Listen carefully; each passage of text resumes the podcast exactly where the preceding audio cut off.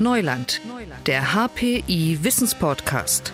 Von der Macht der künstlichen Intelligenz über die Blockchain bis zur Hetze in den sozialen Medien. Die Experten des Hasso-Plattner-Instituts in Potsdam reden über Risiken und Chancen der Digitalisierung. Thema dieser Folge Smart for Health, wenn der EU-Bürger seine Gesundheitsdaten selbst in der Hand hat. Professor Erwin Böttinger im Gespräch mit Moderator Leon Stäbe. Herzlich willkommen zu dieser Ausgabe von Neuland. Wir sind ja in diesem Neuland ziemlich viel, ziemlich mobil unterwegs. Wenn jemand in diesem Neuland herumreist, sagen wir mal Urlaub macht in Portugal, dann gibt es ja ein Problem. Dann nämlich, wenn etwas passiert, man im Krankenhaus landet, dann kennt der Arzt die persönliche Patientenakte gar nicht. Die Gesundheitsdaten sind hochsensibel und sind irgendwo in der Heimat, physisch gebunden. Das Projekt Smart for Health, das gefördert wird von der Europäischen Union, soll es ermöglichen, dass diese Daten sicher mitgenommen werden können. Und darüber spreche ich mit Professor Erwin Böttinger. Er ist der Leiter des Digital Health Center am Hasso-Plattner-Institut. Schönen guten Tag, Herr Professor Böttinger. Schönen guten Tag. Herr Böttinger, Sie wollen, dass die Gesundheitsdaten mobiler werden, dass sie mit uns reisen. Wie soll das funktionieren? Ja, das ist ähm, eigentlich sehr einfach erklärbar. Äh, dadurch, dass wir viele unserer Informationen, jetzt nicht zu Gesundheit äh, primär, aber vielen anderen wesentlichen Daten, unsere Bankdaten, viele andere Daten, über unser Smartphone eigentlich ständig mit uns tragen und ständig verfügbar machen. Ja. Und äh, Warum ist das nicht mit unseren Gesundheitsdaten möglich? Hm, wenn ich jetzt äh, in einem Cocktailgespräch hier in Berlin mit einem Investmentbanker zusammen bin und äh, wir uns unterhalten über Portfolios, dann kann ich dem dann zeigen, hier ist mein Portfolio und dann natürlich auch den Graph gleich zeigen, wie mein Portfolio in den letzten Wochen hoch oder runter ging. Und das ist dann entweder angenehme oder sehr unangenehme Unterhaltung, je nach, äh, je Portfolio. Nach, äh, Portfolio. Und also jetzt mal äh, leicht gesprochen, ja, aber äh, für Gesundheit kann ich das nicht. Übrigens in den USA und anderen europäischen Ländern können wir das ja über mein Apple Health Record kann ich über mein Smartphone äh, jederzeit überall meine Gesundheitsdaten aus verschiedenen Einrichtungen über alle Sektoren hinweg ähm, äh, austauschen, verfügbar machen, teilen und das ist eigentlich technisch keine Herausforderung. Das ist regulatorisch auch gelöst in anderen Ländern, in anderen Systemen. Nur in Deutschland tun wir uns da einfach so schwer. Die grundsätzliche Idee, die Sie da haben, ist, dass der Arzt, also wenn ich im Ausland unterwegs bin, dass dieser Arzt auf meine Gesundheitsdaten, auf die Patientenakte Zugriff hat. Das ist sozusagen ein Anwendungsbeispiel. Das Anwendungsbeispiel ist äh, vielfältig. Das Anwendungsbeispiel ist, der Bürger, Bürgerin ist äh, Herr seiner oder ihrer Daten ja, und kann entscheiden, mit wem die Daten geteilt werden und äh, ob die Daten für Forschung genutzt werden können oder nicht. Das ist alles die freie Entscheidung des Nutzers äh, dieser digitalen Entwicklung. Und dann gibt es viele verschiedene Anwendungsbereiche. Ja. Meine medizinischen Daten, also ich spreche mal von unterschiedlichen Datentypen. Meine medizinischen Daten aus äh, dem Entlassbrief aus dem Krankenhaus oder auch der, aus der elektronischen Patientenakte im Krankenhaus äh, oder aus, dem, aus der Arztpraxis, aus dem Praxismanagementsystem sind zusammengefasst. Habe ich meine Medikament, Medikation, Laborwerte, Allergien, Impfstatus, all das ist Teil der Daten. Aber wir gehen ja weit darüber hinaus. Wir wollen ja ganz neue Daten, die relevant sind für unsere Gesundheit und unser Wohlbefinden, für unsere Lebensqualität, auch in diesem Kontext äh, mit unseren medizinischen Daten zusammenführen. Und ich spreche hier von unseren Fitnessdaten. Ja, wie muss ich denn eigentlich im Fitnessstudio trainieren? Ja, und da gibt es äh, aufgrund äh, meiner genetischen Konstellation, aufgrund meines Metabolismus ganz individuelle Ansätze, die richtig sind für einen optimalen Trainingseffekt. Ja, das will ich doch sehen können. Und ich will doch sehen können, wenn ich zwei, dreimal in der Woche im Fitnessstudio bin und schwitze und dafür arbeite, was jetzt einen optimalen Effekt für meine Gesundheit bringt. Und auch solche Daten sollen auf so einer Plattform verfügbar, teilbar gemacht werden. Diese Daten sollen auch in einer Art und Weise dargestellt werden, dass sie für das Gesundheitssystem an Relevanz gewinnen.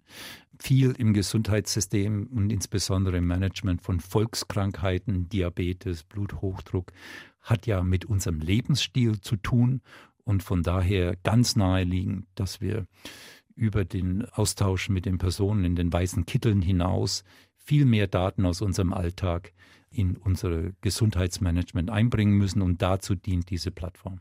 Smart for Health, so heißt die Plattform, so heißt das Projekt. Das wird von der Europäischen Union gefördert. Wie muss ich mir das vorstellen? Welche Länder, welche Regionen sind da schon dabei? Wie funktioniert das? Also ähm, wir sind begeistert, dass die Europäische Kommission, also die für die EU, diese Initiativen vorantreibt. Und zwar vorantreibt in einer Art und Weise, dass Digitalisierung insgesamt in unserem alltäglichen Leben einheitlich in Europa den Bürgern äh, verfügbar wird und äh, den Bürgern äh, großen Nutzen bringt. Da haben wir die Situation, dass äh, wir ähm, über Brüssel, über die Europäische Kommission hier auch über Funding, also über Förderung mit Regionen zusammenarbeiten können, die die Digitalisierung in diesem Bereich Gesundheit, Gesundheitsdaten willkommen, die gerne Partner sein möchten, die gerne Vorreiter sein möchten. Da habe ich meiner Erfahrung nach in Deutschland bisher noch keine Region identifizieren können, abgesehen von einigen Einrichtungen. Und wir haben auch einige Einrichtungen in Deutschland als Partner in diesem europäischen Projekt. Äh, das ist die Universitätsklinik Aachen mit all den dazugehörenden und dazugehörigen Einrichtungen.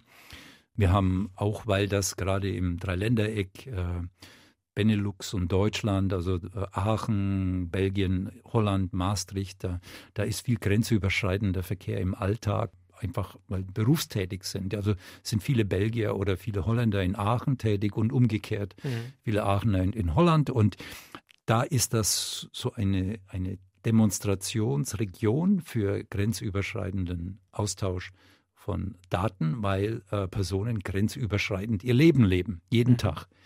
Wir haben auch in Italien Hospitale San Raffaele, wir haben in Luxemburg und das ist auch eine Dimension, die ich hier gerne einbringen möchte. Also wir gehen ja weit über Medizin das medizinische System hinaus. Also wir sprechen hier in Deutschland äh, Tag ein, Tag aus äh, viel über Pflege. Pflegenotstand, Pflege, ambulante Pflege. Ja. Wir haben eine, die größte äh, ambulante Pflegeeinrichtung in Luxemburg, im ganzen Land Luxemburg, Stiftung Helf daheim, als Partner. Wir wollen lernen von den ambulanten Pflegekräften, wie eine digitale Plattform, wie wir sie entwickeln, ja, auch in der Pflege, sowohl für die Nutzer der Pflegedienstleistung als auch für die Dienstleister Vorteile bringen kann. Wir haben Portugal, Madeira als eine autonome Region, die natürlich sehr viel auf Tourismus, äh, auf äh, Visitors angewiesen sind und da natürlich gerne hätten, dass die Personen, die nach Madeira kommen für Relaxation, äh, auf Urlaub, ja, dass die sich keine Sorgen machen müssen, wenn mir in Madeira was passiert mit meiner Gesundheit, dass ich dann verloren bin, ja. Also hier ist die Dimension, der europäische Bürger oder die Bürgerin geht auf Reisen, in dem Fall Tourismus, weil es Madeira ist, autonome Region, die können das, die können mit uns zusammenarbeiten, wenn die das wollen. Also ganz Madeira wird diese Plattform implementieren für die Bürger von Madeira, mhm. aber auch für die Besucher von Madeira. Und jeder kann sich dann dort sicher sein, dass die Gesundheitsdaten, die relevanten Gesundheitsdaten immer zur Verfügung stehen, wenn sie gebraucht werden. Wie muss ich mir technisch das vorstellen? Sie sagen, das ist eine Plattform. Was passiert technisch eigentlich dann genau? Technisch ist das sehr einfach darstellbar. Und mhm. äh, ich, wir sprechen alle von Cloud. Aber ich werde das mal dekonstruieren, auseinanderlegen, weil äh, das ist äh, eigentlich ein furchtbarer Begriff, ja, die Cloud. Daten gehen in die Cloud. Ich meine, da habe ich sogar Angst, ja. In welche Cloud denn? In welche ja? Wolke? Die glückliche oder die unglückliche? Ja. Das ist ein wesentlicher Unterschied unserer Lösung zu vielen anderen Lösungen ist, dass wir den Nutzer anbieten und klarlegen, dass wenn der Nutzer diese Plattform nutzen möchte und einwilligt, dass die Daten vom Primärsystem, also aus der Arztpraxis oder aus äh, dem Krankenhaus, in ein Datacenter überführt werden. Ein Datacenter, das äh, wir kontrollieren. Und da ist die Datenvorhaltung auf Servern, auf Speichern State of the Art. Also das ist nach den neuesten und höchsten Sicherheitskriterien und Standards und äh auch für Ausfälle und dergleichen absolut doppelt, dreifach gespeichert und also besser kann man Daten nicht managen. Da gibt es ein Data Center. Das ist ein Gebäude, eine physische Struktur mit Servern und da sind die Daten. Die Daten sind nicht in der Cloud. Mhm. Ja? Was heißt Cloud? Es gibt Software, ja, die speziell konfiguriert ist, dass wir über Webportale oder über Apps auf unseren Smartphones ja die Daten dort abgreifen können und in diesen Lösungen dann überall verfügbar haben. Ja, und auch die Power dieser Hardware-Konfiguration, dieser Server-Konfiguration direkt nutzen können über die Applications.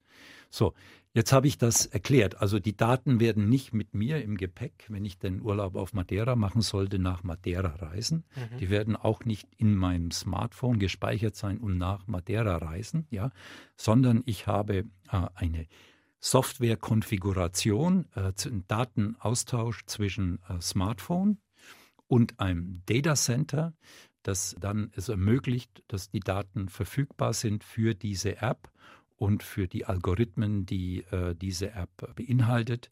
Und das äh, erlaubt uns dann, die Daten überall verfügbar zu haben, überall analysierbar zu machen, obwohl die Daten selbst in einem Datenzentrum liegen. Im konkreten Fall heißt das, ich bin Tourist auf Madeira, äh, mache dort Urlaub, mir passiert was, ich bin in einem Krankenhaus und tatsächlich ist es so, dass der Arzt mit Hilfe meines Smartphones dann an die Daten kommt, wenn ich ihm das erlaube. Die am weitestgehende Form ist, dass ich über die App eine Autorisierung für die Person, denen ich Zugang zu den Daten oder Einsicht in bestimmte Daten gewähren will, dass ich denen eine Autorisierung, einen Schlüssel zukommen lasse.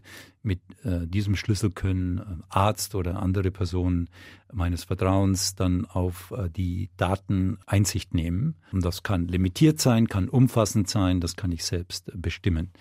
Ich kann aber auch, wenn ich das nicht möchte, und nicht so weitgehende Einsicht äh, gewähren möchte, meine Daten in einer PDF-Version zusammenfassen und diese PDF-Version versenden an die Person. Oder ich kann es äh, noch analoger handhaben und kann den Arzt oder der Person Einsicht auf meine Screen, auf meinem Smartphone äh, selbst geben. Also dass ich denen das dann händisch zeige. Das sind verschiedene Levels, äh, wie ich die Daten teilen kann. Und das äh, hat dann immer damit zu tun, was mein Vertrauen in das Gegenüber ist, dass diese Daten auch sinnvoll genutzt werden. Ich teile meine Gesundheitsdaten. Ich habe es eingangs gesagt, es geht um hochsensible Daten.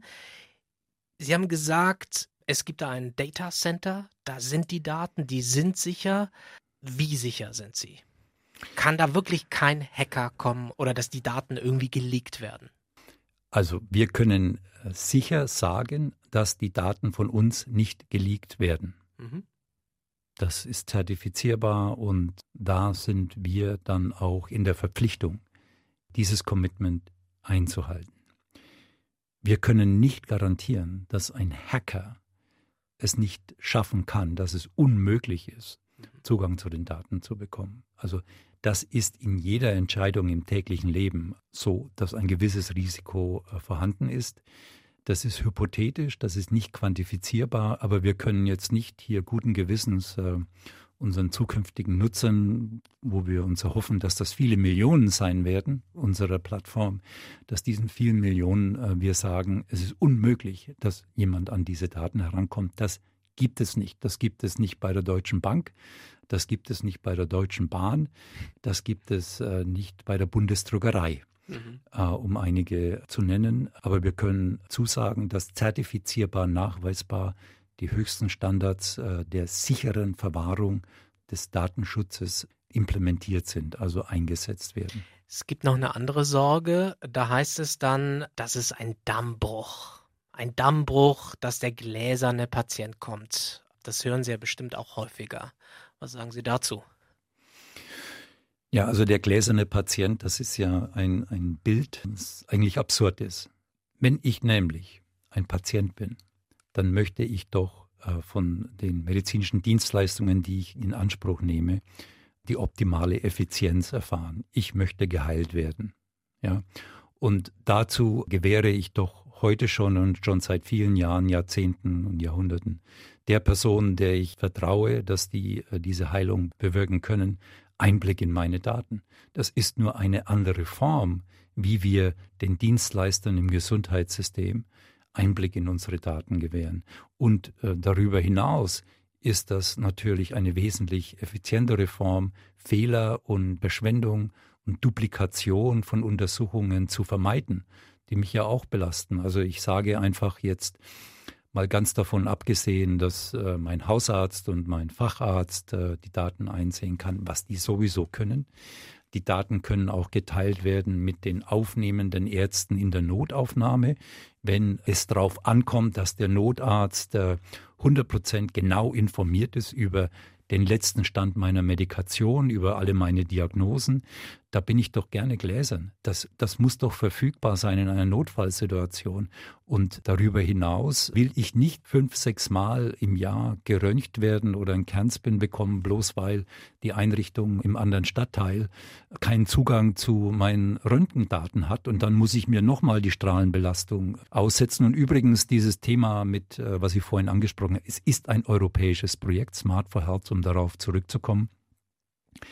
Aber das ist ja auch schon innerhalb Berlins anwendbar. Ja, also zwischen Charité und Vivantes haben wir heute noch keinen Datenaustausch. Also wenn ein Patient, an der Charité behandelt wurde für ein anderes Leiden, an Vivantes behandelt wird oder dann gar nicht zu sprechen von den Niedergelassenen, von den Hausärzten und Fachärzten, haben wir auch innerhalb dieses Landes, was eine Stadt ist, keinen Datenaustausch. Also, und da können wir auch heute noch nicht unsere Daten von A nach B mitnehmen. Also es würde schon innerhalb einer Stadt helfen. Sie kennen die ganzen Vorbehalte bei diesem Thema. Sie wissen auch, dass es in bestimmten Kreisen den Vorwurf oder die Kritik oder die Sorge gibt, dass da zum Beispiel eine Gesundheitsindustrie oder die Gesundheitsbranche besonders profitieren würde von so einem in Anführungszeichen gläsernen Patienten. Also dass es am Ende nur ums Geschäft geht. Also das ist einfach Blödsinn und Quatsch. Also äh, ich bin mein ganzes Leben in meiner Tätigkeit und alle Kollegen, mit denen ich interagiere und alle Personen, die wir ausgebildet haben, alle Studenten, die wir gelehrt haben, ging es immer nur um ein Ziel. Gesundheit verbessern für den einzelnen Menschen. Und es ging immer nur darum, wenn Gesundheit nicht erhalten werden kann, das Fortschreiten von Erkrankungen, die zunehmend die Lebensqualität des Einzelnen einschränken, zu verhindern. Patienten mit chronischen Erkrankungen leiden. Und wenn ich jeden Tag durch eine chronische Erkrankung leide, Leiden erfahren muss, ist meine Lebensqualität eingeschränkt.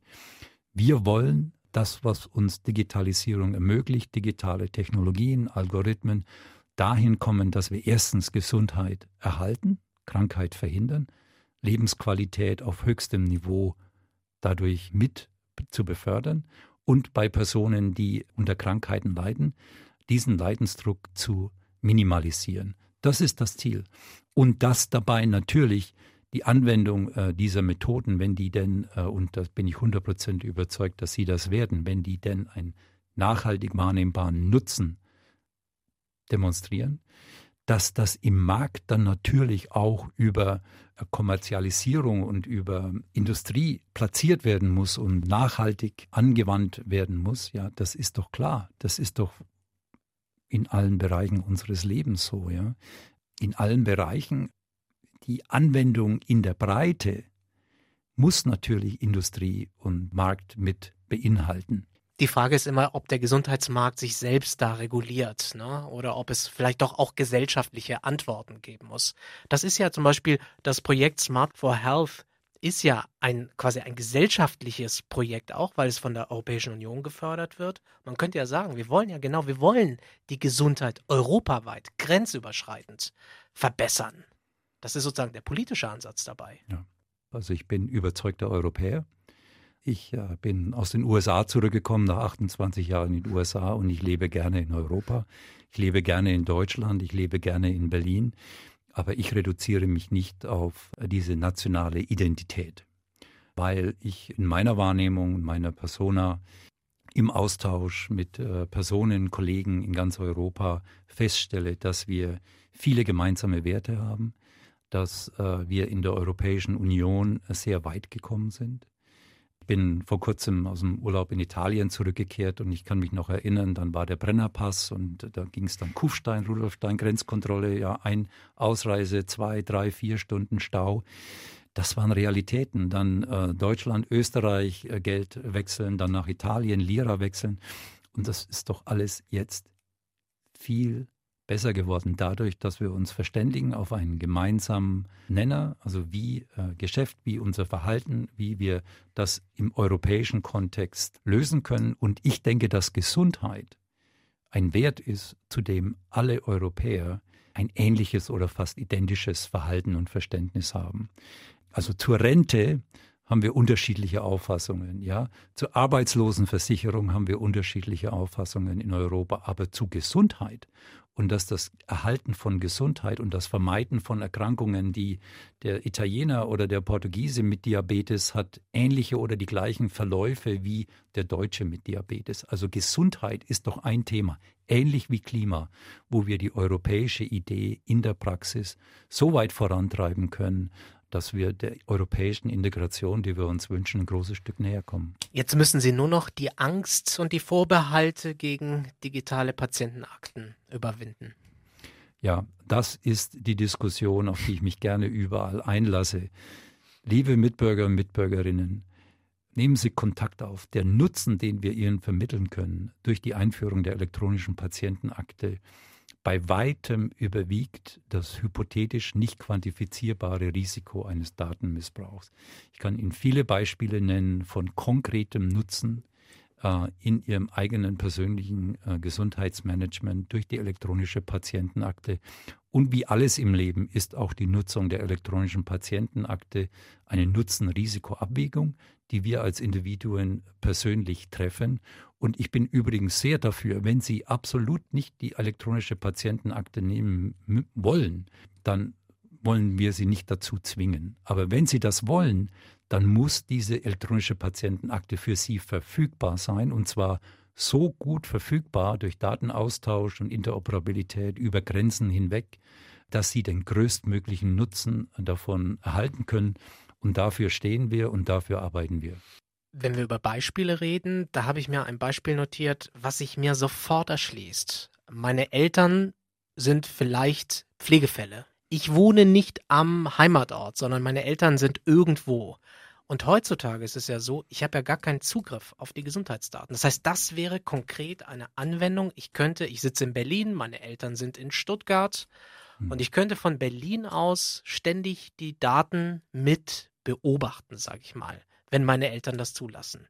Ja. Das ist doch etwas, was sich sofort erschließt, oder? Ja, ein super Beispiel und ist auch schon konkret in der Umsetzung die technische Entwicklung von Apps und Lösungen genau für diesen Anwendungsfall existieren. Ja, nur äh, werden die noch nicht bezahlt und die Anwendung ist noch nicht zugelassen. Und das ist schade, weil es nämlich genau, wie Sie sagen, eine App gibt, wo über Smartphone oder Tablets Sie als sich Sorgen machendes Kind, Ihre Eltern und die Pflegekraft, die Pflegeperson und der Arzt zusammengeschaltet werden können. Und zwar die Entwicklung ihrer Eltern, die pflegebedürftig sind, aber nicht vor Ort sind, sondern remote, kann jeden Tag äh, verfolgt werden. Und jeden Tag können Sie in eine Diskussion über den letzten Stand der Entwicklung mit den Pflegekräften als auch mit Ihren Eltern eintreten. Das ist äh, eine digitale Lösung für eine Anwendung, die ich übrigens als größtmöglichen Nutzen sehe. Was ist so Ihre Lieblingsanwendung? Sie hatten gesagt, Sie hätten tausend Beispiele. Was wäre so ja. Best Practice für Sie? Also für mich ist es so und für uns und auch zunehmend die Stakeholder und Akteure, die sich äh, holistisch mit Gesundheit befassen, verstehen zunehmend, ja, dass wir Pflege im ambulanten Bereich mit der medizinischen Versorgung und den Daten in der medizinischen Versorgung viel besser verknüpfen müssen. Es kann nicht sein, wie es in meinem eigenen, in meiner eigenen Familie kürzlich der Fall war. Meine Mutter, hoher Pflegegrad, immer wieder stationär aufgenommen, wird entlassen aus der stationären Behandlung. Ein Medikationsplan ändert sich. Medikationsplan wird an den Hausarzt gesendet. Einzig und allein. Der Hausarzt ist zwei Wochen in Urlaub. Ja, ambulante Pflegedienst kommt zu meiner Mutter und äh, sagt, ja, was ist denn jetzt der Medikationsplan? Neuen Medikationsplan haben wir nicht. Ja, der Doktor ist nicht verfügbar, ist in Urlaub. Ja, machen wir halt nach dem alten Medikationsplan weiter. Für zwei Wochen hätte das für meine Mutter fatale Auswirkungen haben können. Das geht nicht mehr. Das ist nicht akzeptabel. Das ist heutzutage einfach nicht mehr akzeptabel. Der Medikationsplan über eine Plattform, über einen digitalen Datenaustausch muss sofort dem Arzt verfügbar sein, der Pflegeeinrichtung verfügbar sein und auch meiner Mutter, dem Patienten verfügbar sein und, wenn meine Mutter das möchte, auch mir als sich Sorge machender Sohn verfügbar sein. Und das können wir heute instant, also das können wir heute sofort umsetzen. Und das ist leider eine Erfahrung aus 2019 äh, in Deutschland. Ja. Viermal innerhalb von zwei Monaten war meine Mutter stationär äh, aufzunehmen. Jedes Mal, viermal kommt eine Person, die sich über Entlassung Gedanken macht und äh, Pflege und Versorgung.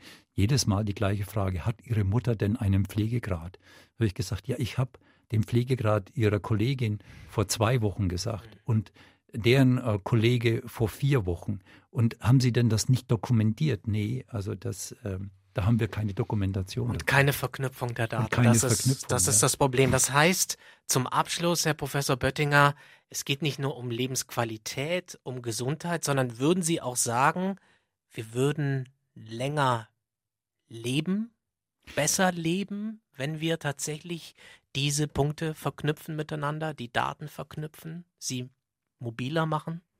Ja, die Antwort ist eindeutig ja. Also die Medizin durch sofortige Verfügbarkeit der Daten dann, wenn sie gebraucht werden. Beispiel Entlassung, Medikationsplan. Ja, welche Medikation ist jetzt für die Patientin zu verwenden? Jetzt, nicht morgen, nächste Woche, sondern jetzt. Jeder Tag kann entscheidend sein. Dadurch wird die Qualität und Effizienz der medizinischen Behandlung deutlich verbessert, wesentlich sicherer. Darüber hinaus können wir durch digitale Lösungen auch Daten über unser Gesundheitsverhalten, über Fitness, über unser Training so einbringen in unser gesamtheitliches Gesundheitsmanagement, dass wir in der Tat Risiken für Erkrankungen und dann auch Risiken für Mortalität, also für äh, vorzeitiges Ableben, reduzieren können. Davon bin ich überzeugt. Das sagt Professor Erwin Böttinger, Leiter des Digital Health Center am Hasso-Plattner-Institut. Herr Böttinger, danke Ihnen sehr für das Gespräch. Ich danke Ihnen. Und in der nächsten Ausgabe geht es um die Frage, wie uns ein System an unserem Verhalten erkennen könnte. Zum Beispiel an unserem Gang, so wie wir gehen. Einfach so ein paar Schritte reichen da und wir können durch eine gesicherte Tür gehen, ohne uns auszuweisen. Das ist das Thema dann in der nächsten Folge. Bis dahin verabschiedet sich Leon Stäbe. Digitales Wissen verständlich auf den Punkt gibt es alle zwei Wochen bei Neuland, dem Wissenspodcast des Hasso-Plattner-Instituts.